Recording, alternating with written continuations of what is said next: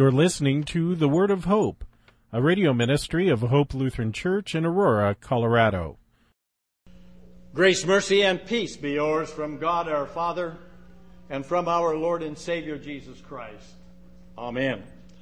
Our text for today is from the epistle lesson, and especially the last verse, keying on one word there faithfulness. My dear sisters and brothers in Christ Jesus, faith. That's a word that's near and dear to the hearts of God's people. We treasure it. We stake our life on it. We stake our life on the belief that we are saved by grace through faith in Jesus Christ alone.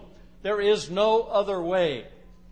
That is the heart and core of Christianity, and without that belief, there is no Christian life and faith. It's something we hold very dear. We talk about it a lot. But as we look through the scripture, we find many ways and aspects, if you will, of faith. And one of those I'd like to focus on for a few minutes today is faithfulness. When we think of people being faithful, we think of someone who is reliable, dependable, trustworthy. When they say something, you can believe it. They will do what they say. Faithfulness also implies some endurance, a steadfastness under difficult times and good times, but a constant steadfastness. And this is not just some grin and bear it kind of thing that we just sort of tough it out. Oh, it's a positive attitude that looks forward, no matter what's going on, looks forward faithfully to knowing that God, who is faithful, will do what He has promised, and that when we remain faithful, He remains faithful to us always, and we will ultimately get the victory in Him. God calls us to be faithful. And He gives us faithfulness as a gift of the Spirit. You heard it. There's that whole list of gifts of God that He gives us. And among them, faithfulness. But the sad reality is that all too often we are faithless rather than faithful. We might think of Peter. You know, bold, impetuous Peter. Lord, even if everybody else leaves with you, I will die for you. And not long after that, he dies. He even knew who Jesus was. Or we think of the other disciples who fled him in Gethsemane, left him to face the trial and the cross alone. But the real question for today is what about you? What about me? Are we always faithful? Of course, we know the answer is no. God expects faithfulness from us even in the little things. The parable of the talents lays this out very clearly. You remember Jesus gave each one talents. And when he came to receive an accounting, he didn't reward them on the number of talents they had or how much they had done with what they had. Only were they faithful with what they had been given, be it big or small.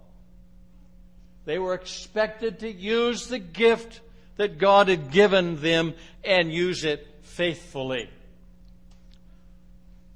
I'd like to share a couple of poems with you about this.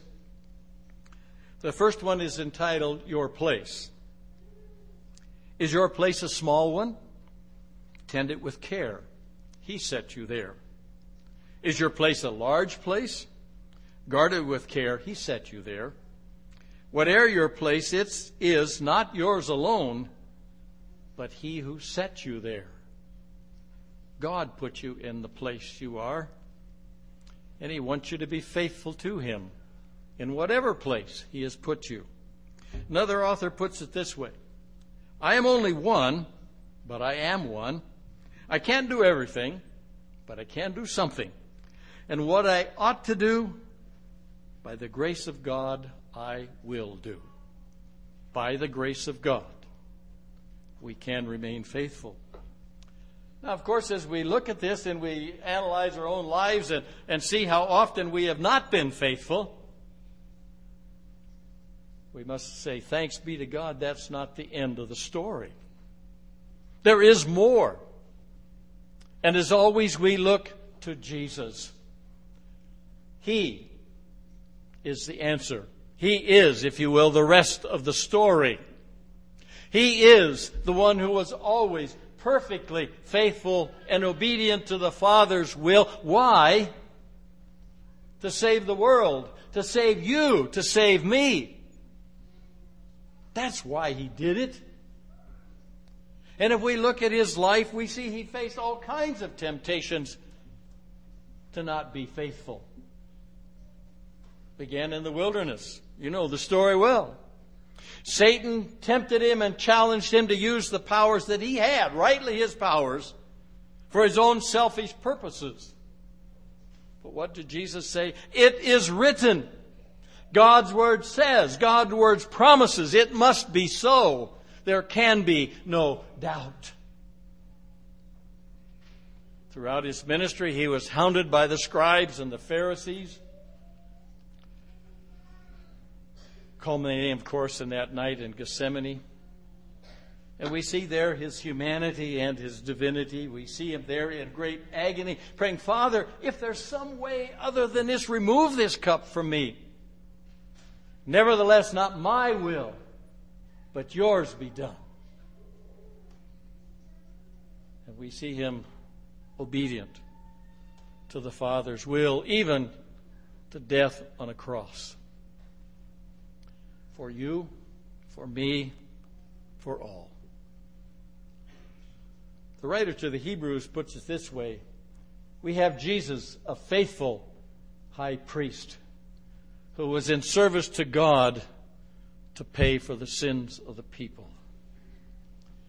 And Jesus gives us his faithfulness. Faithfulness is not something we can work up within ourselves. We can try, but we always fail. But Jesus, by his life, death, and glorious resurrection, and that victory he shares with us. And in that victory, we have in him the ability to be faithful, to live our lives not so much for self, but for him who lived and died and rose again for us. We can be faithful to Him. We can be faithful to God's Word. We can be faithful to the Word we give to others and to our Lord. All in His strength and in His power. And in His strength, we can do, as He says, take up your cross daily and follow me. Faithfulness is a fruit of the Spirit, a gift, a gift from God It means we can't earn it. We can't do anything to create it within ourselves. It is totally, freely by God's grace, a gift received by faith. In that faith, we seek to live our lives faithfully to Him and to the world around us. Is it easy? Of course not. You all know that. It's not easy to be faithful to God. We live in a mixed up, troubled world filled with all kinds of things that were described as sins of the flesh immorality, corruption, greed, abuse of power, on and on the list goes. And all of those things that culture tries to force upon us. And it's so easy to give in. But in the power of Christ, we can be faithful we can say with Paul, I can do all things through Christ who strengthens me. One more poem. Is there anyone who can help us? who understands our hearts when the thorns of life have pierced them till they bleed, one who sympathizes with us. And his wondrous love imparts just the very, very blessing we need. Yes, there's one. Only one. The blessed Jesus. He's the one. When afflictions crush the soul and waves of trouble roll, and you need a friend to help you, He's the one. He's the one. He's the one who was faithful and obedient to the Father's will, even unto death, for you and for me. And He gives us His strength and power to be faithful as we make our journey of life. Life's not always easy. You all know that. But it is a journey we must all make. And we make it as people of God, as disciples of Jesus. And that makes all the difference in the world. Because as disciples of Jesus, we know who we are and whose we are. We know the gifts God has given us, everything we need to live our life faithfully.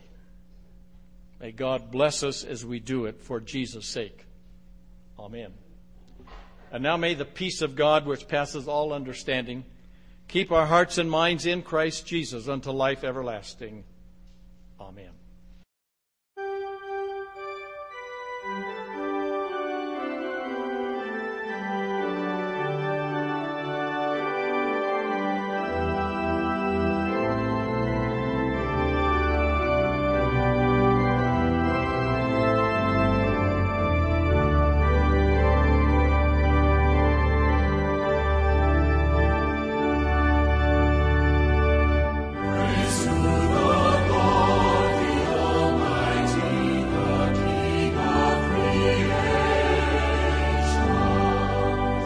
We hope you were blessed by today's word of hope.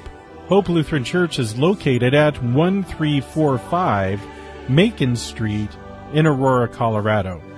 Their weekly schedule is as follows: Sunday morning worship at 9:15, adult Bible class and youth Sunday school at 10:45 a.m. On Tuesday mornings there is a matin service at 8:30 a.m. with a Bible class to follow at 9:30 a.m. You can find out more about Hope Lutheran Church at www.hope-aurora.org. That's www.hope-aurora.org. Until next time, may the Lord bless you and keep you in His grace.